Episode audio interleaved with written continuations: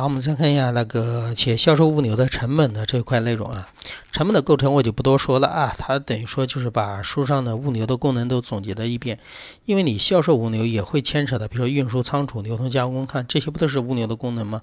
你只要牵扯的这一块，都会有这一块的什么成本啊？比如说这里，但是有的一个什么人力成本，因为你在销售物流作业当中会牵扯的一个什么人力，后面还有一个资金成本，什么意思呢？因为你会有占用什么资金呢？比如说你要从银行里面借用什么借款的，对吧？那你要支付利息啊，利息就是资金什么成本啊？这两个就单独拿出来说啊，其他的几个我感觉没有什么需要多讲的。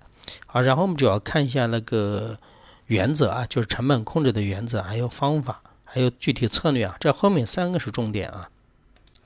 第一个控制的原则是什么呢？就是流通全过程的角度。什么叫流通全过程呢？流通里面会牵扯到运输、仓储、流通、加工、包装，对吧？所有的环节，你这个时候要看的话，你不能。单单纯说，哎，运输成本高，我就把运输的成本压缩下去；包装的成本高，我就把包装的成本压缩下去。你现在应该放在全过程来看，讲什么意思呢？比如说包装的成本高，我把包装的成本省下去了，包装就变简单了。你也知道，包装变简单了，你的货损就会增加，你的货物损失就会增加。如果你包装省下去了，保护不到位。那你就会嗯嗯有其他的成本的产生了，所以说做销售物流成本管理时候要一个全过程的角度来看啊，你不能是把它单独的一个模块拿出来看。第二是从营销决策的角度来管理销售物流成本啊，我们前面虽然说了啊，销售物流其实是面向于最终顾客的，对吧？基本上要能满足顾客的需要，但是你不能够为了顾客的服务而。不顾整个物流成本的什么控制啊？就好比我刚刚前面说过的啊，像京东，它在一些重点城市可以做到一天两送，它为什么不做一天二十四送啊？就是二十四小时每个小时都能够什么配送啊？做二十四送，服务是提高的，但是企业的成本是不是很高啊？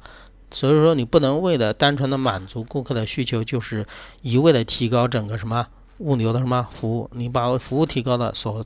带来的整个成本是也会提高的啊，所以要从营销决策的角度来看啊，然后后面一个就是从信息系统的角度来看，借助现在的信息系统，对吧？然后可以把整个的这种物流的相关的整体作业的信息能够快速的收集，能够做出什么判断和决策。这在我们刚才说建立什么信息平台的时候已经也说过了啊。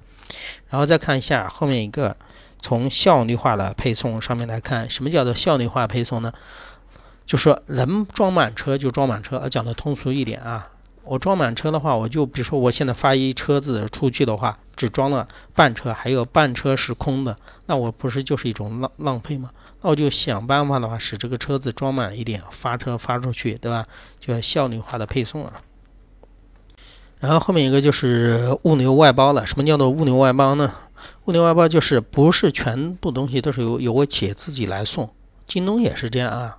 京东除了自己送的话，比如说一些偏远的地方，它就是采用其他的快递，对吧？也有发快递的，也有发 EMS 的。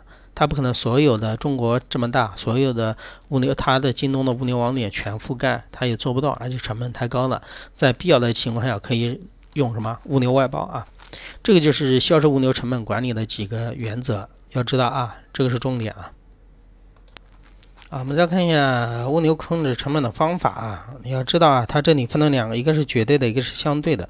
一看这个应该都知道，绝对的嘛，有一个绝对金额，比如说啊，明年要把整个的物流的那个成本支出，呃，控制在一千万什么以内。当然了，你这一千万以内是明年的，那你今年一看，今年的物流成本大概是多少呢？是八百万。那你根据预测啊，明明年的销售会增加百分之什么五十，对吧？那你把你的费用控制在一千万，这个就是给定了一个绝对数啊，这是绝对成本的一个控制啊。当然我说的这个，呃，刚才这个成本的控制是基于过去的什么业绩的标准，对吧？你参考过去啊。还有一个是相对的成本控制，相对成本控制是是什么意思？就是没有绝对的，但是呢。我一个相对值，比如说我根据我的销售额来定，比如说以前的啊，以前的整个物流的成本费用是占整个销售额的百分之二十，以前销售额一个亿，对吧？那你的物流就是什么两千万啊？那我明年的话要控制到百分之什么十八，百分之十八的话，那明年如果卖两亿的话，那你就是什么三千六百万？那你没有给你定一个具体的目标，对吧？具体的一个金额，但是是相对于某个来什么定的啊？我这里是相对于销售额的啊，这就是相对成本控制和绝对成本控制。然后具体的物流成本的控制策略有哪些呢？无非就是把运费降下来，储存费用降下来，包装费用降下来，装卸成本降下来。书上它也指出了，比如说降低运输的成本，我提高满载率啊，对吧？减少整个运输的什么次数啊？你多运一次不就多付一次什么运费嘛，对吧？还可以采用什么共同运输？然后再看一下储存成本，那储存成本肯定是降低整个什么库存量。对吧？提高整个仓库的利用率，还有一个包装啊，包装的降低包装的成本，包装简单化一点啊，包装作业采用什么机械化？还有一个是装卸啊，装卸成本什么意思呢？就是减少装卸的什么次数啊，对吧？我不用呃来搬来搬去的，我采用什么托盘或者采用那种机械化啊？这里我要主要提一下，其实这个比较简单，我刚刚说了，你们都知道，哎，如何如何降低？我这里说的。什么意思？你要把它这个东西放在一个系统来看啊，你不能说我为了降低运输成本，反而把其他的成本给带起来了。比如说我把运输的成本降低了，储存的成本就增加了；把储存的成本降低了，运输成本就增加。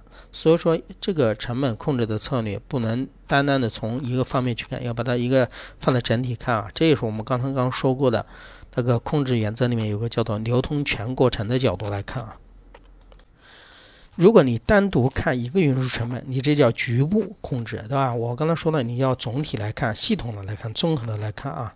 当然，这种控制的话也分什么事前、事后、事中，对吧？事前你做预算，就跟我刚才说的制定的预算，比如说一千八百万，你定好了，你就按照这个量去什么进行控制。还有事中的，还有事后的，事后总结，哎，为什么花了这么多的成本啊？好，这是关于整个物流成本控制的这一块的内容。